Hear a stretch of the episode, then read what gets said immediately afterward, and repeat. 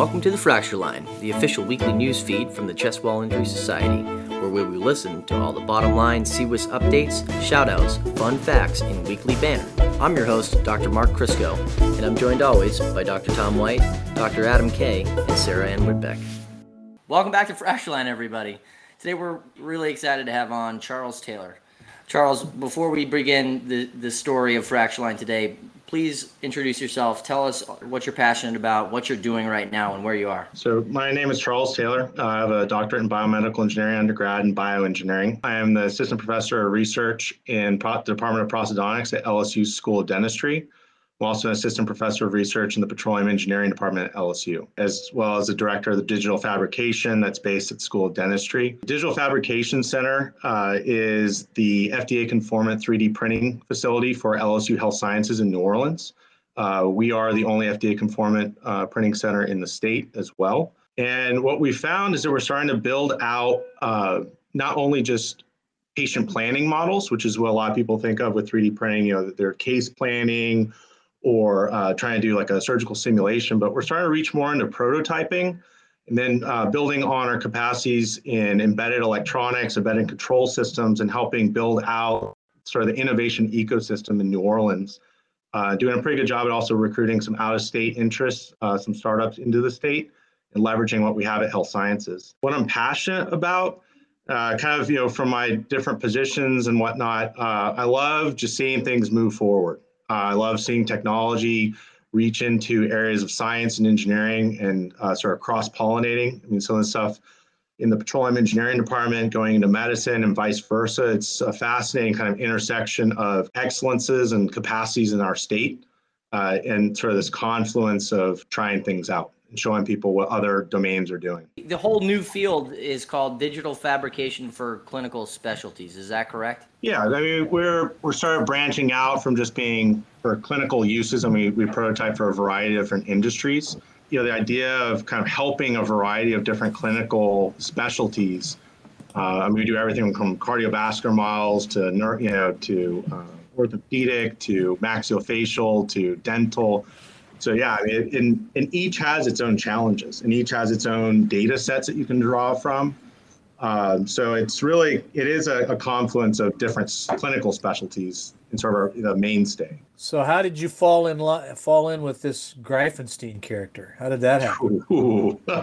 Um, I think we actually got introduced through uh, Ian Ogden, right? General surgery. It's it's sort of a networking game uh, in the beginning, uh, working with you know you start start working with a department, they see what we can do, and then refer you on. And so I think uh, Patrick came into contact. Uh, we we got in contact after talking with a colleague of ours, who I'm helping with one of his startups, uh, prototyping some of in, his implants um, and then helping his department with uh, trainer models. Yeah, I uh, I met uh, I met Charles and, and we, we sat down and had a beer one day and we just sort of wanted to pick his brain about what he did because to me it was just so fascinating. Um, I I kind of played a little bit with a long time ago with uh, three dimensional printing. Um, had a couple presentations in in one of the CWIS a couple years ago where you know preoperative planning with 3D printing. So I played with that and I, and I, and I was interested in it, but I was very very bad at it. So I, I grabbed Charles and we had a beer one day and and I just sat there open mouth at, at what an amazing massive world that he's he's now involved in straddling this this this field of you know medical traditional medical care uh, with with all the possibilities that digital and three-dimensional printing and all the bioengineering that goes goes along with that. Charles, we, we talked a little bit about what it takes to model a chest wall, particularly a dysfunctional chest wall, something somebody with a flail chest. I thought it would have been easier to to come up with a digital model, all all digital computer model. And and you you talked about how that was probably not as feasible. Can you can you elaborate on that a little bit? Absolutely. So uh, what Patrick was referencing was this idea of using a computational model uh, and what I indicated was given the complexity of the tissue systems interaction, um, that it would actually be easier to use some of our 3D printing uh, systems because they have uh, sort of metamaterial classes that, you know, for instance, so what we have uh, in the Digital Fabrication Center is a Stratasys J750 digital anatomy printer. It's basically a 3D inkjet printer. So it can print with six different resins at the same time. It's got bone resins, it's got soft tissue resins, um, and it's got a whole one. And so as your inkjet printer blends colors to get other colors, right? CMYK and RGB get blended into the whole color space. Our printer blends materials to get different material properties. So we can print a whole cross section of a chest wall with the bone, you know, uh, pleural lining. I mean, the whole all the way through to the skin. Obviously, not the hair. That's really pushing it. But um, so we can print that as one entire solid. So when you take a scalpel to it, it you cut through the skin. You do your cut down. You can do a, a chest tube, you know, punch through of the intercostal muscle, punch through uh, the pleural lining. So I told him, I said, you know, the thing is, that's all kind of pre-programmed. You have like a meta material. You don't have to go through in a computational model and dissect that material system. Um, and it'd be faster to to basically experiment rather than simulate. You know, computer uh, uh, produce a computer simulation. And when I was explaining it, was basically simulations. Computer simulations are broken down into three main parts: the loads that you prescribe, the material or the system that is reacting against those loads, and then the displacements that result from either the forces on the material. And so that's one way of looking at it. And then you kind of interplay with those three things. You either move it and then measure the forces, or you load it and measure the movement. So that those are respectively are considered uh, dynamic is where you're solving for uh, the forces, and then kinematic is where you're solving for the displacements. And so you, what you got to do is you got to get that middle piece. The material is the geometry and the material properties gets really complicated with the chest wall because you've got muscles. You got muscles are actually developing force. So it gets really complicated. Where I was kind of gravitating in that conversation with Patrick is that my background is in embedded control systems. So, you know, building the actuation, pneumatic controls, and actuating a 3D print is, in my mind, a faster route because uh, when you look at the scientific literature, I mean, people are doing those computer simulations that I just described on like supercomputing systems and paying like thousands of dollars to get a time point solved. So I'd rather spend less than a thousand dollars on a 3D print and use the, the embedded hardware that we've got in my bio, you know, my engineering lab and try to develop an actual animated surgical model. I, have been looking to try to do like finite element analysis, yep. and that's what you're talking about, right, with the computer models. Um, and I've I've talked to companies about it, trying to see how to how to approach it, and it, it seems almost um it's it's ridiculous the prices and everything else to do that.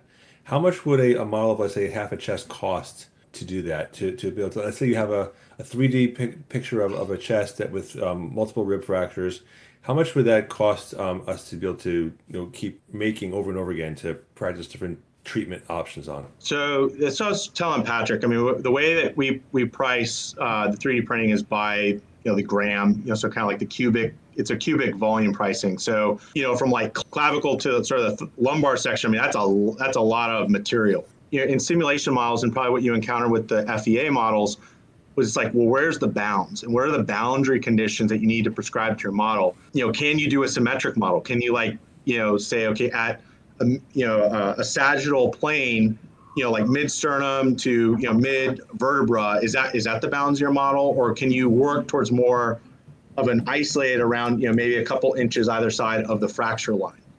And then you know, can you simulate the movement of those uh, those rib sections? So you don't have to go all the way to the sternum and all the way to the, the vertebral column, right? They're part of the overall function, though, right? If you think about like we talk about people who have spinal um, spinal column injuries and how the sternal fractures are are the fourth column of the spine. And yep. so although although yes, I agree. If you if you can decrease the amount of of, of uh, material to only to the exact area of the fracture, that's great. But I think the other other parts of the body still actually still interact a little bit yeah, that's that's you know going further out from that, the less complex you have to make your model. Because you're right. Like I mean, if you're like right in the fracture zone, you've got to make sure that that boundary is very accurately representing everything that you just you know decide to delete effectively. Right. Yeah. So uh, I would say a model like I mean to encompass a, like a semi-hemispherical chest model, we could probably do it for like probably 1100 or 1200 bucks. I mean, and you know, that's just from the hip. I mean, it just depends, you know, what else you want to throw in there, you know, how much fat layering you want to do.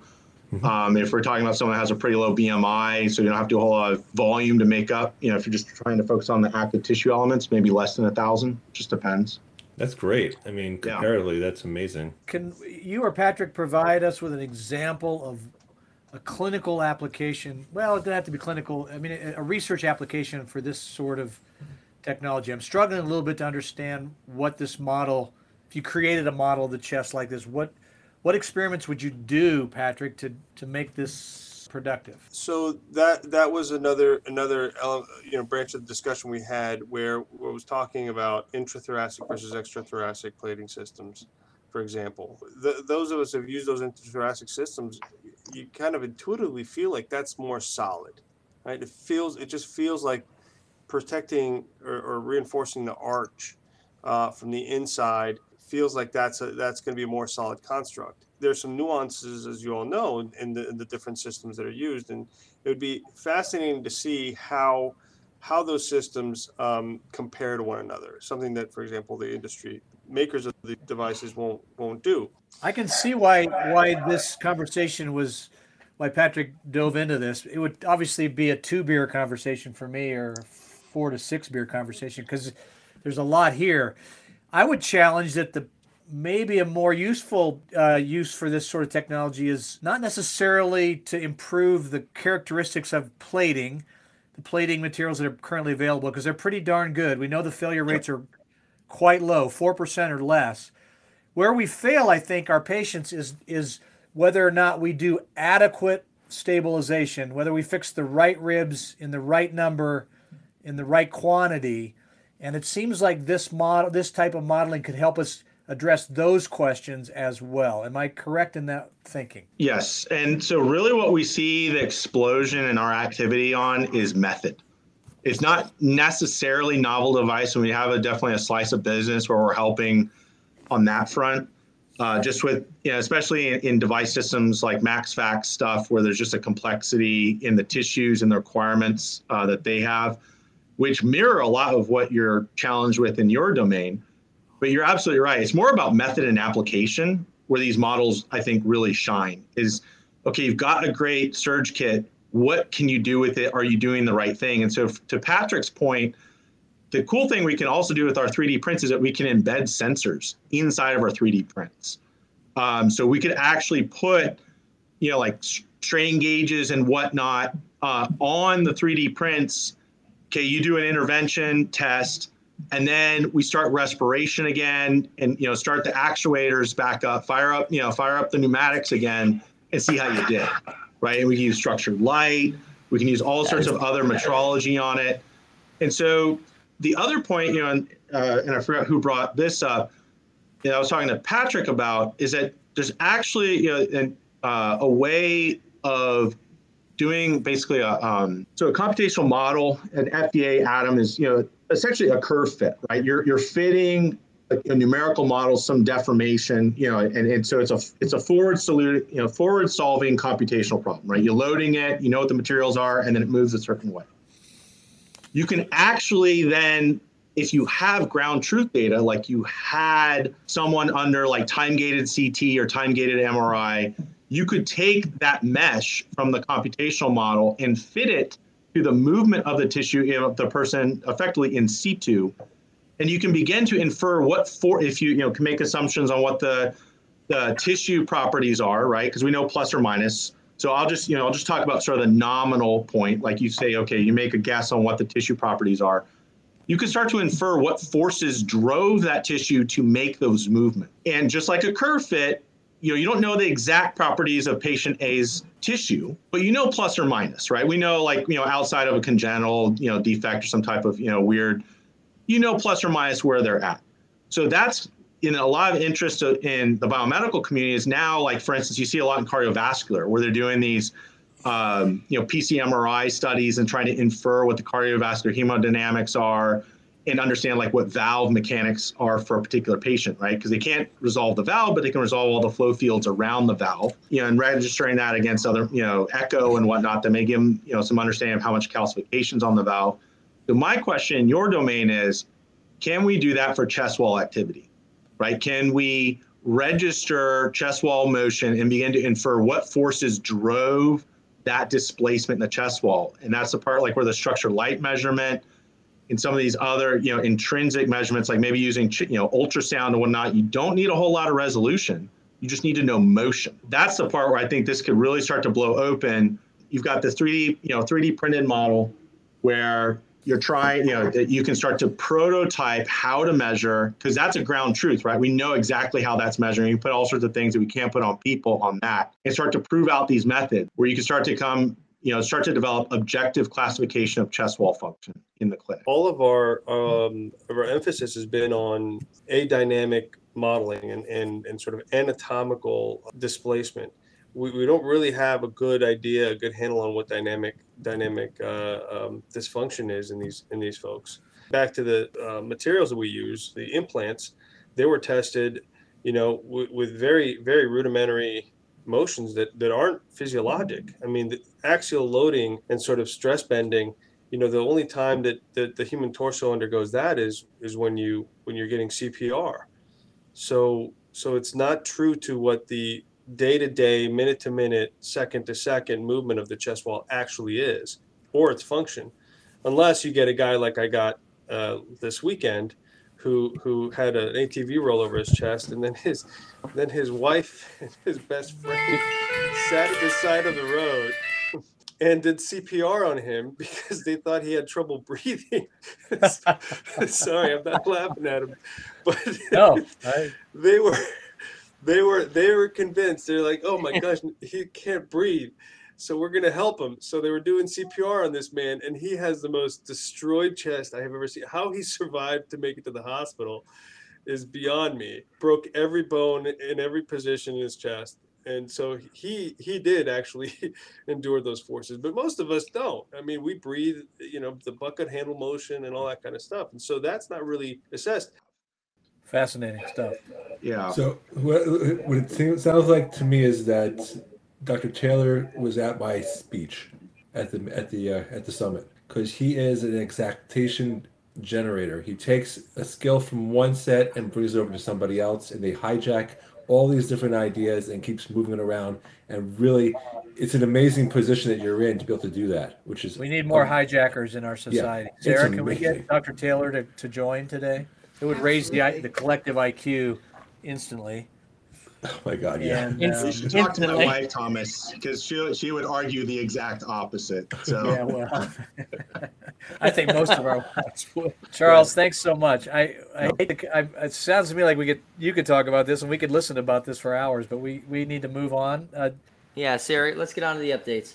As far as things coming up, we have a couple of great events um, in August that you're going to want to have on your calendar. Our um, presenters, we normally have uh, events just on Wednesdays, and um, there's something the second, third, and fourth Wednesdays of each month. But this month, um, because of the timing of, um, of, or the favorability of timing for our presenters, um, we actually have two things in one week. So all this CWIS goodness is coming to you the second week of August.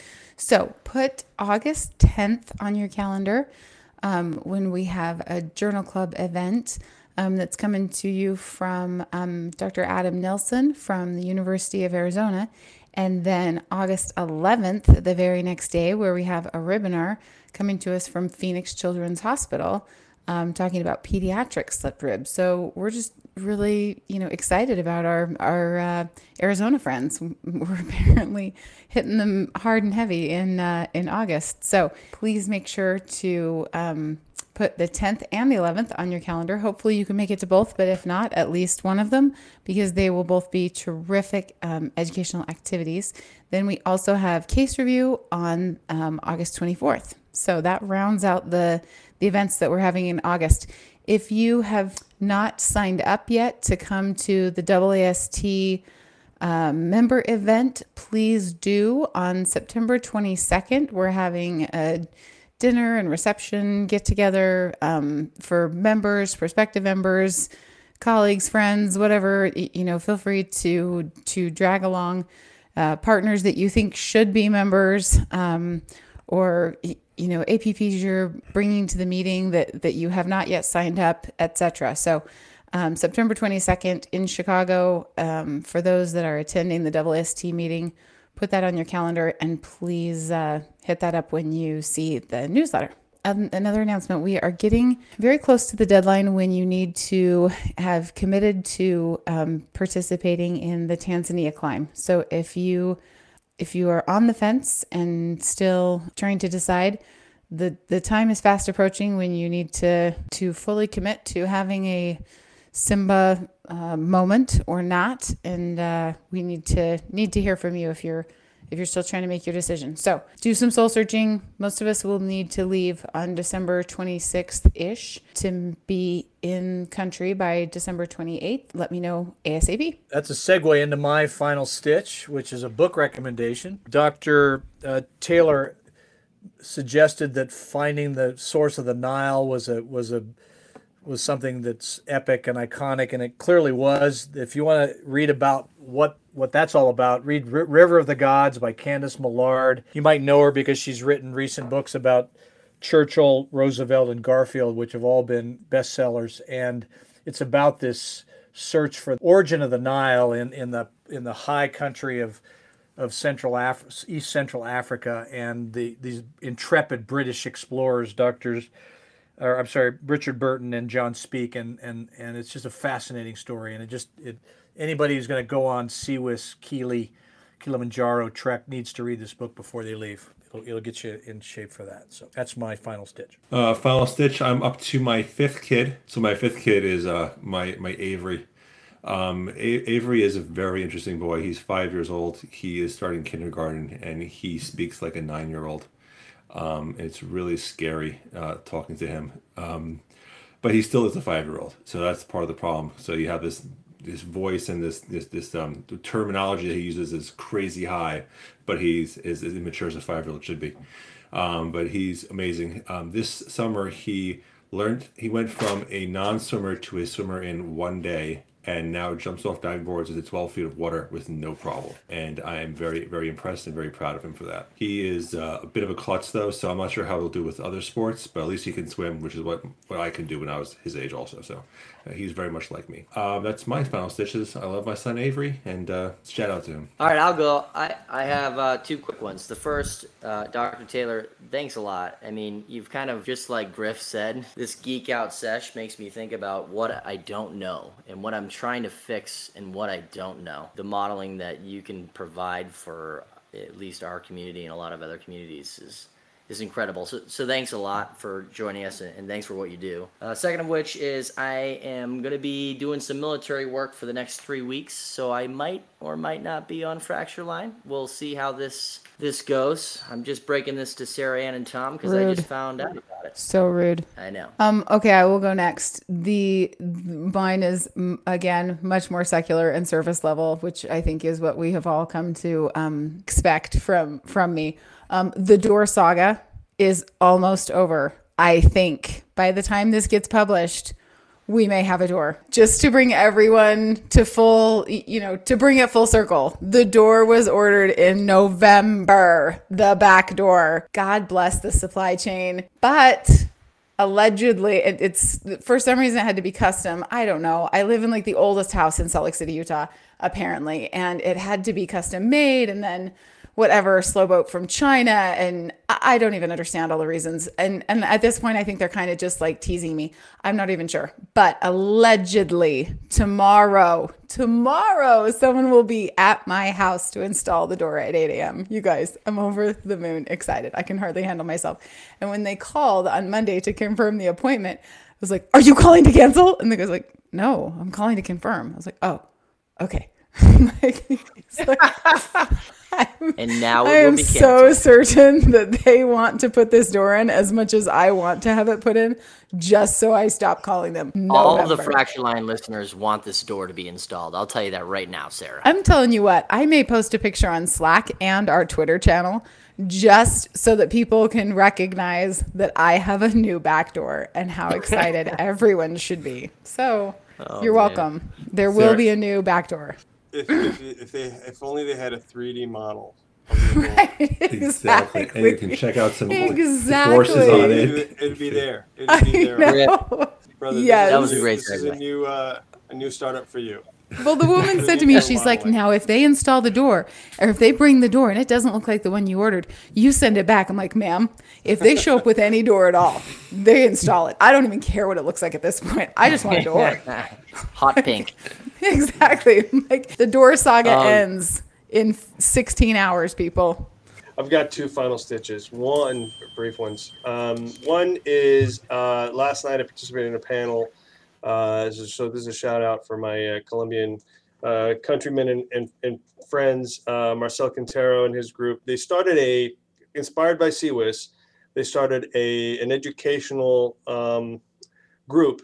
Uh, and they, they have a monthly webinar um, that they, they, they live stream and post on YouTube and it's just it's great. They've they've got uh, all all these different specialties talking about all kinds of things re- relating to to thoracic disease. It's called Inthorax, uh, and I'm gonna send you uh, send you guys a link so you guys can take a look and maybe see how we can maybe incorporate it into our website. Uh, or into our society in some way, because I think the work that they're doing is phenomenal. And for people who are in, in, interested in this stuff um, and uh, and can speak Spanish, I think this is a, a a tremendous amount of, uh, of really great, great knowledge. And then the, the other little short shout out, just because uh, it's kind of fresh in our minds, we're, we're in we're in quite a bit of mourning right now. Our uh, two weeks ago, we lost the uh, CMO of our hospital, Nirav Patel, a wonderful guy. Um, sounds like it was a PE coming back from a, a long flight. Young young guy uh, in his 40s uh, with kids, and he was just an amazing leader, an amazing an amazing administrator, got us through COVID, uh, and in great shape. And so, uh, and not only that, he's just a wonderful guy. He's, he really, really will be missed. And then the uh, the other the other huge losses for our um, for our, uh, our residency program, uh, our intern. We, we lost an intern two weeks ago to um, to, to mental illness. Uh, is really the bottom line. Um, and uh, just just wanted to you know highlight that we don't, you never know who's suffering quietly. So it's important to to uh, to be receptive and, and, create a space for people to, you know, let you know, let them let you know, let others know that uh, that they're hurting. That's uh, that's something that's uh, that's really on our heavy on our hearts right now. Uh, and his name was Brandon. It's a great final stitch. Thank you. Thank you for sharing. Charles, you got something? Dr. Taylor?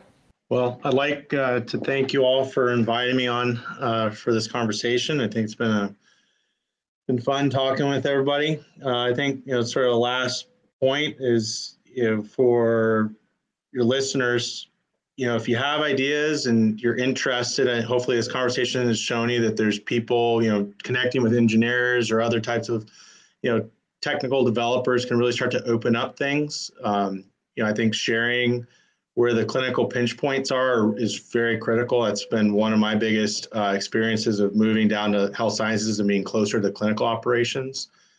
I think that's one of the biggest things you see in health. It's just that there's a huge, there's sometimes these big disconnects. People are struggling to find answers on the clinical side, and on the engineering side, we're struggling to find things to work on that are relevant.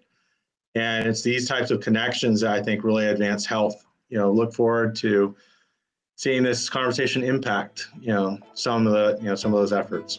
That's awesome. Thank you so much again, Dr. Taylor, for joining us.